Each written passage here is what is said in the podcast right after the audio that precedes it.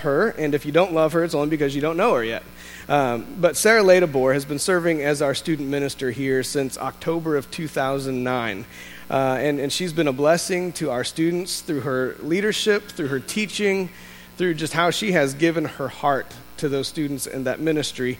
Uh, and so, uh, sadly for us, Sarah will be transitioning in a few weeks, uh, too few of weeks. Uh, and, next Sunday will be her last Sunday here as a paid staff member.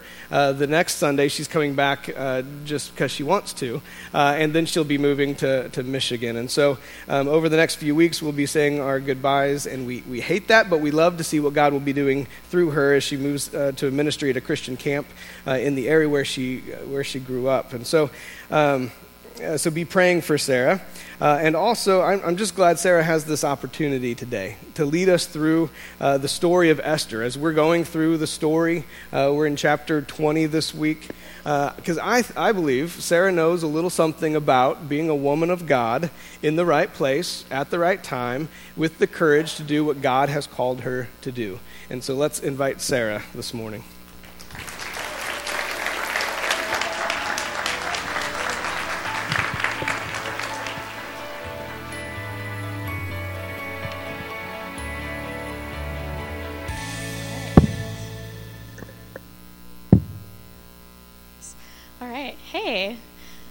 This is a little different than my normal crowd. I love it. Um, I'm so grateful for this opportunity to, to speak to all of you this morning. Um, like Steve said, we're looking at the book of Esther this week, um, the queen of beauty and courage, according to the story. Um, so if you want to follow along and you have your story books, it is chapter 20. Um, if not, it's in the Pew Bibles, it's its own book. Esther will be doing a crash course through the whole thing. Steve told me there is no time limit today, so buckle up. Um, first, when he gave me the opportunity to preach, I was like, sure, you asked the girl to preach the message about the girl. I get it. Like, okay, I see how it goes. But as I studied the book and got into it this week, I realized what he was actually up to. Um, the book of Esther provides a lot of unique challenges um, that a lot of preachers like to avoid altogether. Um, so I'm not going to say he was trying to avoid it, but maybe, I, I don't know. Um, I just I jumped at the opportunity regardless. Um, but it's a challenge because the author never mentions God. Um, nobody explicitly prays in the book of Esther. Um, she hides her Jewish identity, and before she's married, she spends a night with the king. You can leave that to your imagination what happens there and, and so usually a sermon on esther focuses on the key phrase for such a time as this or maybe her popular line if i perish i perish and we'll get to that. But there's so much more going on here. And so, in my time with you today, I want to take a minute to embrace the difficulties that this text presents. Um, if God's name isn't mentioned and Esther allows her morals to be compromised, we can't ignore that. I think these difficulties are things that the Holy Spirit allows us to wrestle with. They're, they're the twists that draw our attention to points that we often miss. So, um, we're going to get into that. Before we do, we're going to play a game for a second.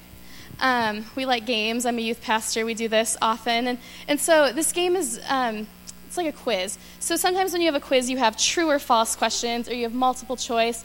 Um, sometimes a quiz comes down to opposites. So we're going to test your knowledge of opposites. Um, so for example, we pick yes or we pick no. The opposite of cold is hot. Okay, good. The opposite of tall is short. The opposite of happy is sad. Okay, so we get opposites. Well, um, there are also these things in the other, in the English language. I, I, studied English in college for like a week, and um, there's these other things in the English language when you're comparing two or three objects called comparatives and superlatives. Which that's superlative. It's an awesome word. Um, but a comparative and the superlative, it, it takes like the word good, and um, one step up from good is better, and what's better than good is best. So the superlative is best. So if we take the word sad, the comparative would be sadder, and the superlative, what's sadder than sad, is saddest. So if I said big, then bigger than big is biggest. And, and if I said fast, faster than fast would be. And if I said cool, What's cooler than being cool? Ice cold. Someone got it. That's great. Give me a mic and I turn into a rapper. I don't know how that happens. Um, but Esther here, Esther's not in a choice of opposites. Okay, that's why we did this little quiz. She's not in a multiple choice. She's not in yes or no. Yes or no is like a good choice and a bad choice. But she is dealing with comparatives and superlatives. She's got bad or worse. She's trading certain death for possible death. She turns from no hope to maybe some hope. It's not necessarily a good situation. And, and so the temptation in preaching on Esther is to stuff her into this hero mold. She, she picked the good answer and, and make her seem like Daniel or something like that. But it's not necessarily the case with her because we don't know that she actually had a good, good choice going on. And, and so the story, as we get into it, you'll see it also holds all sorts of details about the unseen providence of God and, and how He works through her courage and her faithfulness. Um, but looking at that alone ignores a lot of the other truth that the author includes. So, as we jump into the story this week, we're going to look at it from the viewpoint that the author did everything intentionally. Um, he didn't accidentally forget to mention the name of God or prayer or scripture. Um, he could have left out the embarrassing details that would bring shame on a Jewish girl, um, but it's all included for a reason. Um, maybe he intended to make us uncomfortable about Esther. So, while the story certainly is about Israel's deliverance from death and extinction, it equally reveals the imperfect circumstances and people that God uses. Esther shows us that God isn't looking for perfect people who are talented and influential. He's only looking for people who are willing. I love that the Stinnets opened up the sermon here by, by sharing what they're doing. They're, they're people who are willing. Extraordinary moves of God begin with ordinary acts of obedience. So let's dig in here. In the beginning of the book, we are introduced to King Xerxes. Xerxes is reigning, it's 60 years after the exile and after the temple was rebuilt, like we talked about last week. And, and Xerxes is a powerful king. He is wealthy, like his dad Darius was before him, and he's not shy about this wealth at all. So when we meet him, he's throwing a banquet. For the last 180 days, he's had his, all of his wealth and his splendor on display. He's been showcasing the palace. And now he's throwing a seven day banquet, and everyone in the city is invited to attend. They're allowed to eat and to drink as much as they want. Um, the closest thing I can compare it to is my family, like Christmas Eve or Thanksgiving celebrations. And it's just like this feast all day, and we're grazing at the table, and it seems to never run out of food. The buffet is just always full, and it lasts for a couple hours.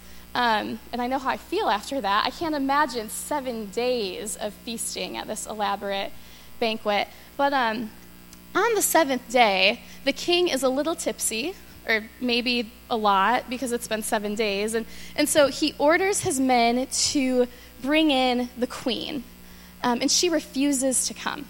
We, we know that she was beautiful and that she was lovely to look at. And so, most likely, she doesn't want to be paraded around like a prize pony in front of all these men at the party. So, in verse 12, chapter 1, it says, The king became furious and burned with anger. He's so furious to like sum a lot up really quick that he decides to dethrone her. Um, she's never again allowed to enter into his presence, to enter the palace. She's gone. So it was a unique feature of the culture at that time um, that once a law was written, it couldn't be revoked. So it's the same reason Daniel was thrown in the lion's den, even though Darius was kind of having a change of heart. He couldn't get him back out um, because once the king spoke the word, there was no going back.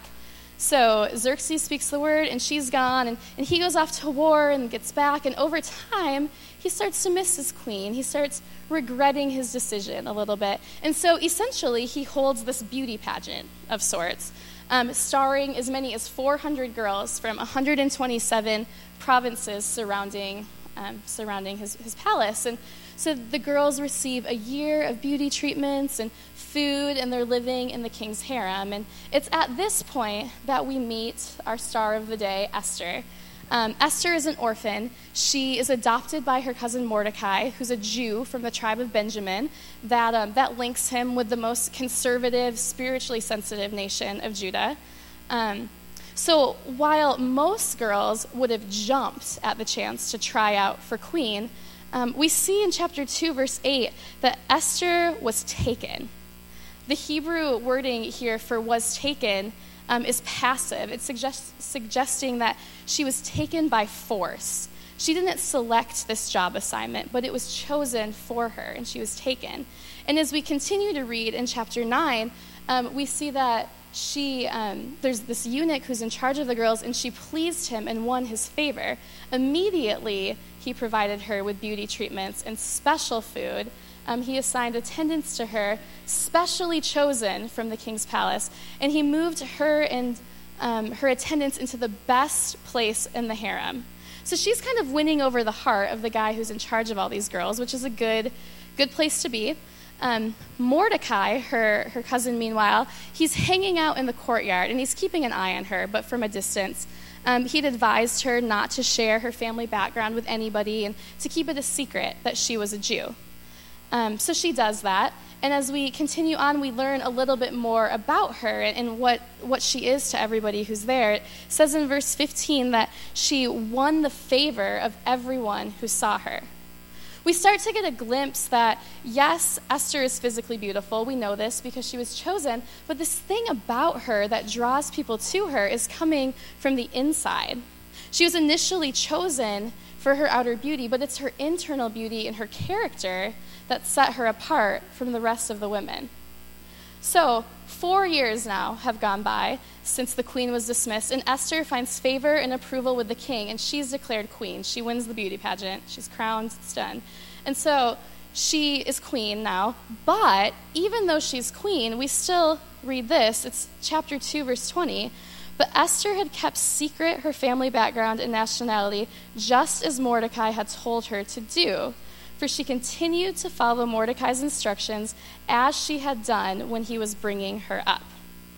So, even though Esther is in the palace and probably has all these royal advisors at her hands, it doesn't matter. She's still heeding the advice of her cousin Mordecai. She's doing it as she had done when he was bringing her up. This secret keeping thing is nothing new to Esther. She's the original pretty little liar. Okay? She's keeping the secrets. And so, because Esther is listening to what Mordecai says, um, when something bad happens, she's, she's still paying attention. And so here's what happens. He, um, Mordecai, sitting at the gate, hears an assassination plot against the king. And he sends word to Esther. Um, so Esther tells the king, and she gives Mordecai all of the credit for it. Um, and so the two men who are responsible for the plot are impaled on a pole. That's kind of crazy. Um, and it gets written down in the history books, which is an important detail to tuck away for later. And then that's the last we hear about it for a while. And so we start to see that in her position, where God has placed Esther, was not merely for her own pleasure or benefit, but what God desires to do for others through us plays a part in every position he gives us.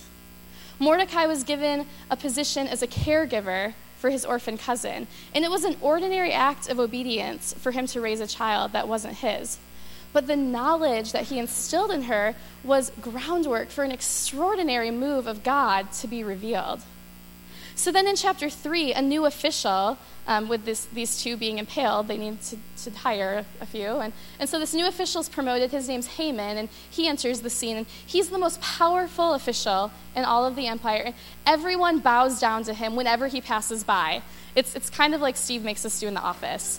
Um, it's, it's really weird, I know. Um, but Mordecai is a Jew who only worships God, refuses to bow down or to show him any respect. So why? Like, why now? He knows the consequences, and after keeping quiet and encouraging Esther to fly under the radar, why now is he taking a stand? Maybe it's because of, of the nationality of Haman. He was kind of raised um, with a prejudice against the Jews, he's an enemy of the Jews. Um, maybe he's finally decided that enough is enough, and, and he won't defile his beliefs any longer by bowing to the enemy. Um, either way, I love what it shows us. It, it shows us that it's never too late to take a stand. There might be consequences, there might be a price to pay, but God always honors the person who chooses to bow before him. It's an ordinary act of obedience of Mordecai to bow to God alone. But the officials call him out on it day after day for refusing to comply. Um, they alert Haman, the, the highest official, and Haman's outraged. He wants Mordecai gone. But he's also learned Mordecai's nationality. He knows he's a Jew, and, and so he knows that the reason Mordecai isn't bowing down is his faith. So therefore, killing Mordecai alone is not going to solve the problem. Haman decides he has to destroy all the Jews. So he casts lots and he decides on a day of doom, nearly one year later, they're going to annihilate all the Jews. Um, and then he decides he needs to take his plan to the king and manipulate him a little bit. So in chapter 3, verse 8, we read, There is a certain people, he can't even say their name, he won't even say Jews, but just a certain people, dispersed among the people in all the provinces of your kingdom, who keep themselves separate except not really, because the Jews have assimilated so well into the culture that there's one living in your palace and you don't even know it. Um, their customs are different from those of all other people, and they do not obey the king's laws. It is not in the king's best interest to tolerate them.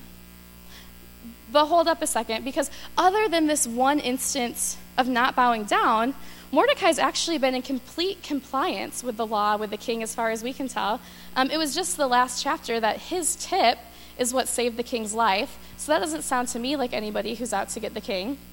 Um, but Haman bribes the king to bring destruction to the Jews. And, and so, even though Haman is a half truth speaker and a deceiver and an all out liar, he's not a dumb man. He, he is cunning and crafty, and he twists Mordecai's actions to seem like this rebellion based on religion. And the king listens to it.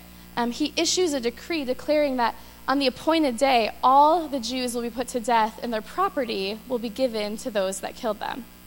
So the Jews had one year to prepare for the day of their deaths. Can you imagine the threat of that living over you for a year? The stress and the anguish and the fear?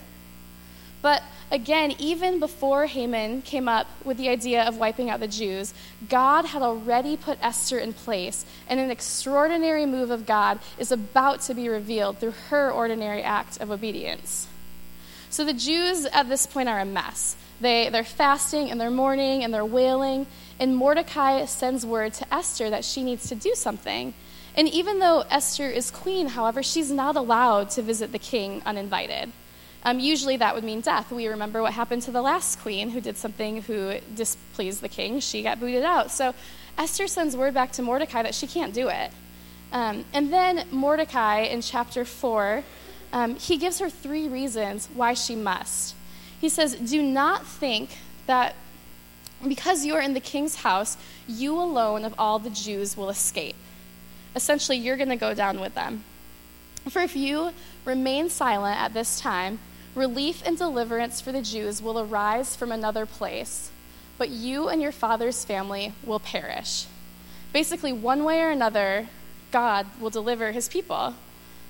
Pause, pause that verse for a second and think about that for us today. God wants to accomplish his purpose through us. I think we can all agree on that. But if we don't cooperate, his plan will still be carried out.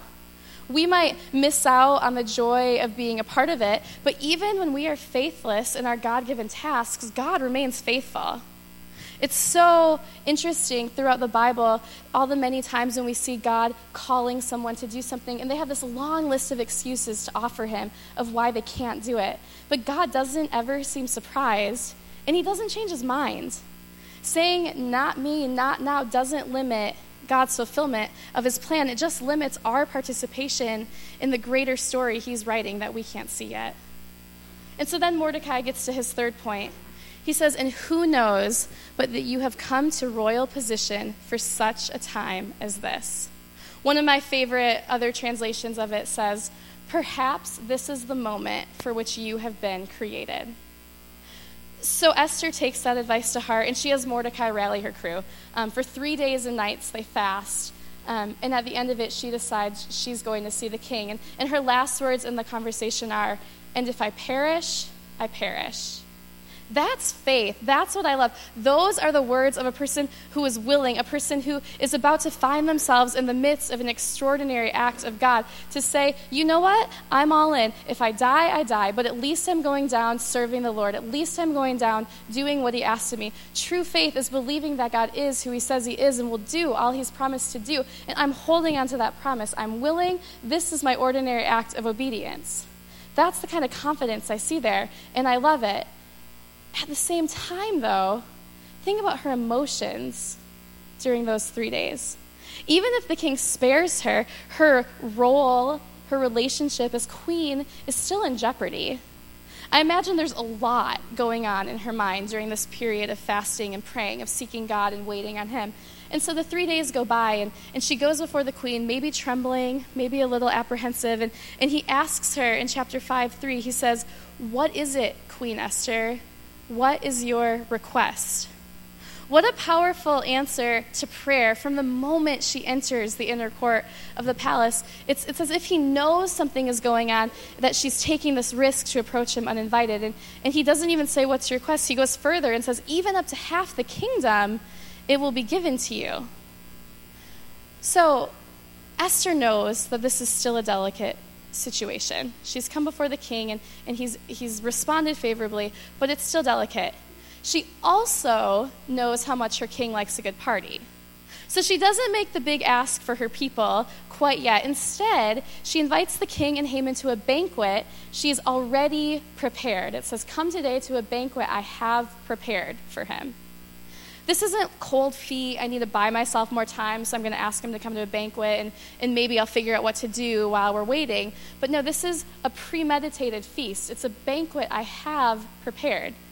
So the king and Haman agree. They go to this banquet and they eat and they drink. And then at the big moment, right when we think she's going to make the big ask, she instead asks him to come to another banquet. And at that banquet, the next day, she'll tell the king what she really wants. And so at first it's a little annoying, like, okay, girl, like, let's get to it here. But what happens that day, that night in between banquets is incredible. It's, I love it. So Haman sees Mordecai that night after the banquet. Haman can't even handle the sight of Mordecai, good guy. Haman literally has everything he could want. He has no reason anymore to not tolerate Mordecai, but, but it's just another example of how the flesh is never satisfied. And, and so revenge has so consumed Haman that instead of getting over it, killing Mordecai is the only suggestion he's happy with to move past things. So he goes home and he schemes with his wife and his friends, and they, um, they decide impaling is the answer. It's always the answer. And so they build a pole with the intention to impale Mordecai as soon as the king grants his approval.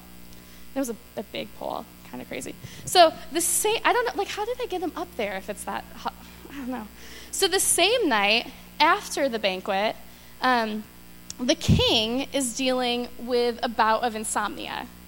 Um, so he asks one of his guys to read him the book of the history of his reign.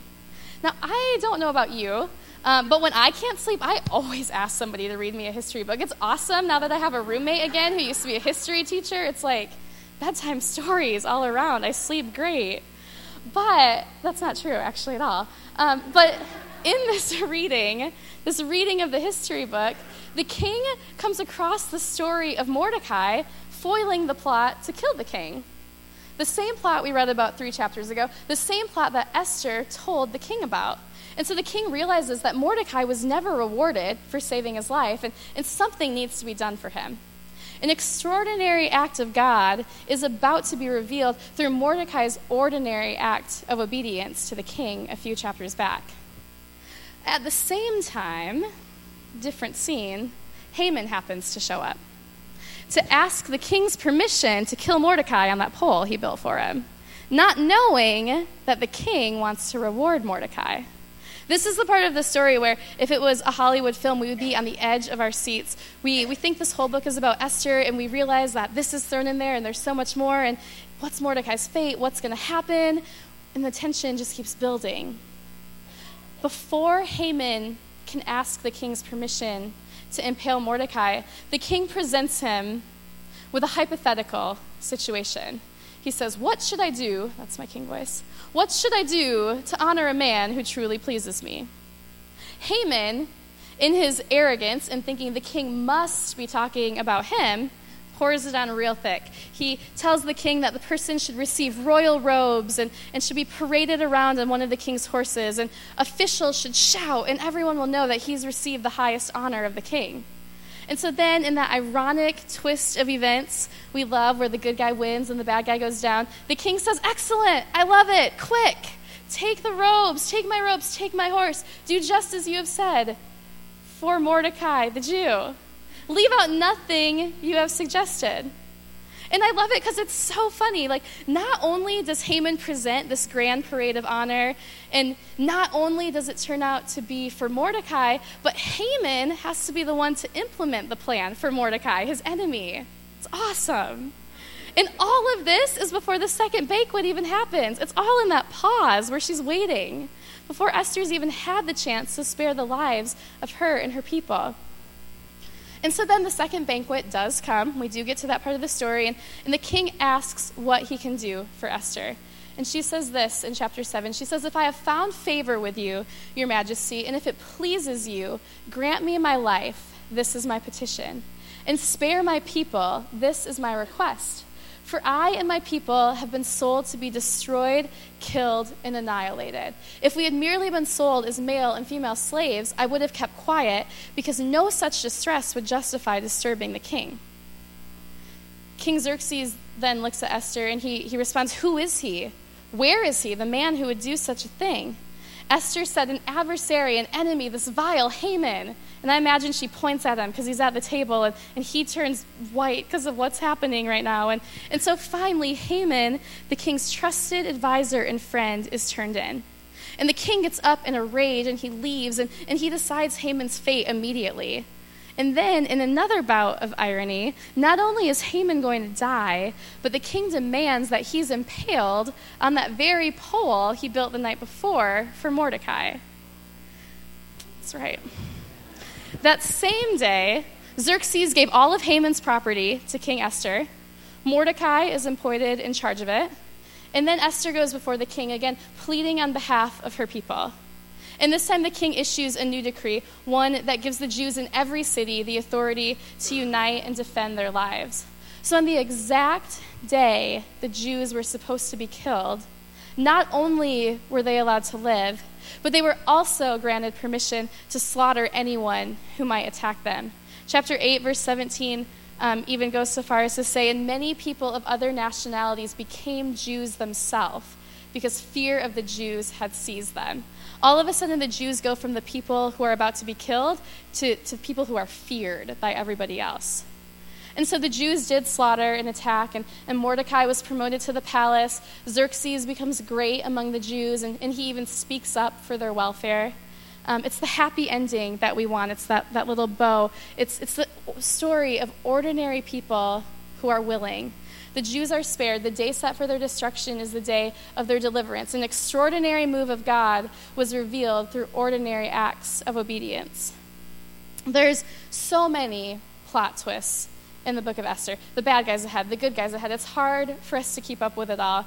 And when I read about some of those twists, when I read about the Jews being sentenced to death or Haman's plot to end Mordecai, the good guy's life, I think of all the times where I'm at the bottom.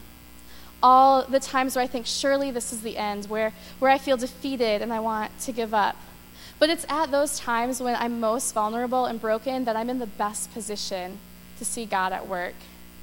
Just when your enemy seems to have the upper hand, place your trust in God and realize that the day set for your destruction may actually be the day of your deliverance.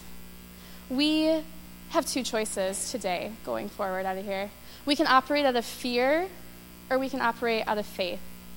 Through God's sovereignty and, and Esther's willful obedience, He used Esther to save the people from annihilation. But that's hard for us because fear creeps in and we don't always know what to do with fear. Fear is scary, fear is, is unknown, and we fear obedience because it might mean surrender or, or letting go of something we love. It might mean sacrifice. It's hard for us to let go of something we deeply love. Yet, when we are obedient, God gives us far more than we could dream. The spiritual blessings outweigh the sacrifice every time.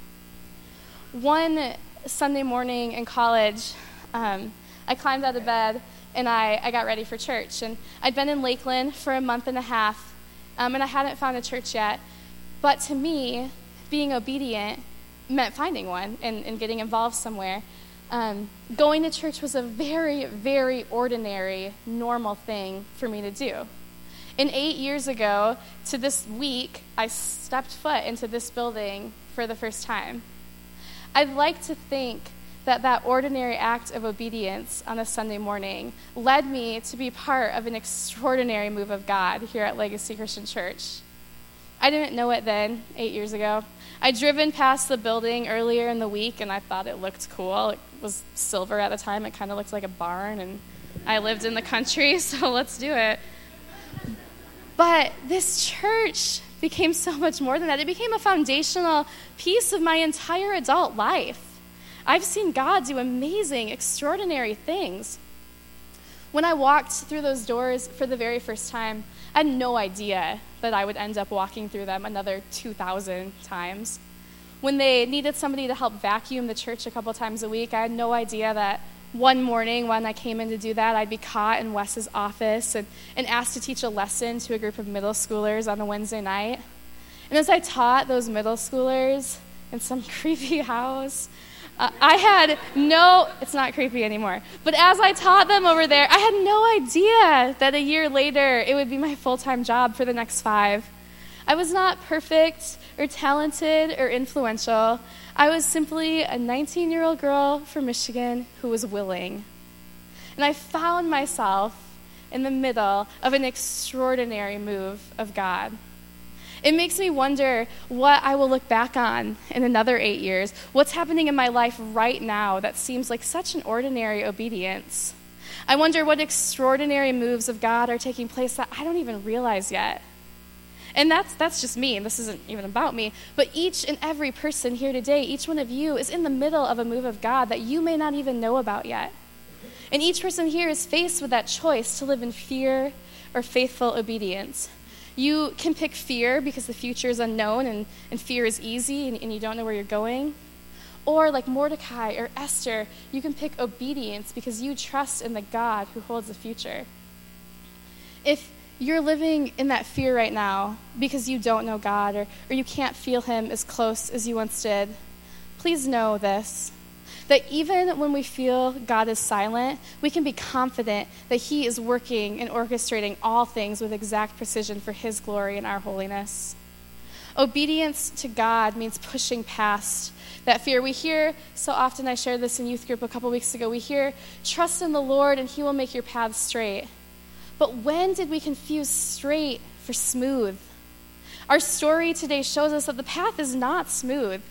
But does God get us from point A to point B according to his will and plan? Absolutely, all the time. Straight means that God will get us there, but it doesn't mean anything about the condition of the road in between. The verse doesn't say smooth, but it does say who is directing all those paths. It does give us that assurance. Much like Esther, we live in a very unpredictable world.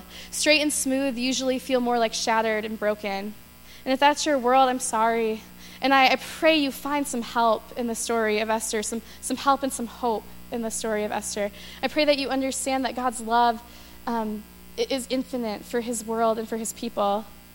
The reason that we need to understand it is because otherwise it's so easy. It's so easy to fall into the trap, the lie, and just assume God must not love me if he's letting me go through this.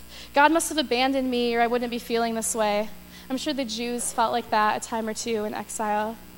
And if we only focus on the circumstances, it makes sense to have those thoughts. Esther and the Jews could have gone down that path a lot, but we have the cross. We have a Savior who died for us. And when we keep our eyes on that cross, we're reminded that there are no limits to what God will do to draw us to Him. There's nothing God won't do for His children. He loves us more than we could ever imagine. And our willful obedience should flow out of that love back to Him. We have to be willing to abandon the life we planned and dreamed of in order to receive the life God has offered, authored for us. We have to live in that truth that extraordinary moves of God begin with ordinary acts of obedience. I talked earlier about how God uses imperfect people. I, I would really like to wrap this up and, and tell you that, um, that I, I, think I'm like Daniel, always choosing the right thing regardless of the consequences. Um, but in reality, I'm a lot more like Esther. I'm an imperfect person, stumbling my way into God's use in spite of myself. I think the power of the story of Esther lies in the tension of what we expect and what actually happens, of, of the Esther we thought we knew and the Esther we read about, between the harsh structure of the law and the desperate need for grace. It's in all of those spaces, all of those pauses, that we see the hand of God at work. That's my prayer for this church. That's what I pray for you guys that um, that tension that we all live in, that we leverage it, that we're willing to abandon the life, your life, and the life of the church, willing to abandon what we have planned in order to fulfill God's plans for us, that we live in that truth, that extraordinary moves of God begin with our ordinary acts of obedience. Let's pray together. God, thank you so much for this church. Thank you for the everyday, ordinary people who fill it who are willing to do extraordinary things for you. God, we pray that we see an extraordinary move happen here in Lakeland because of these ordinary people who fill it.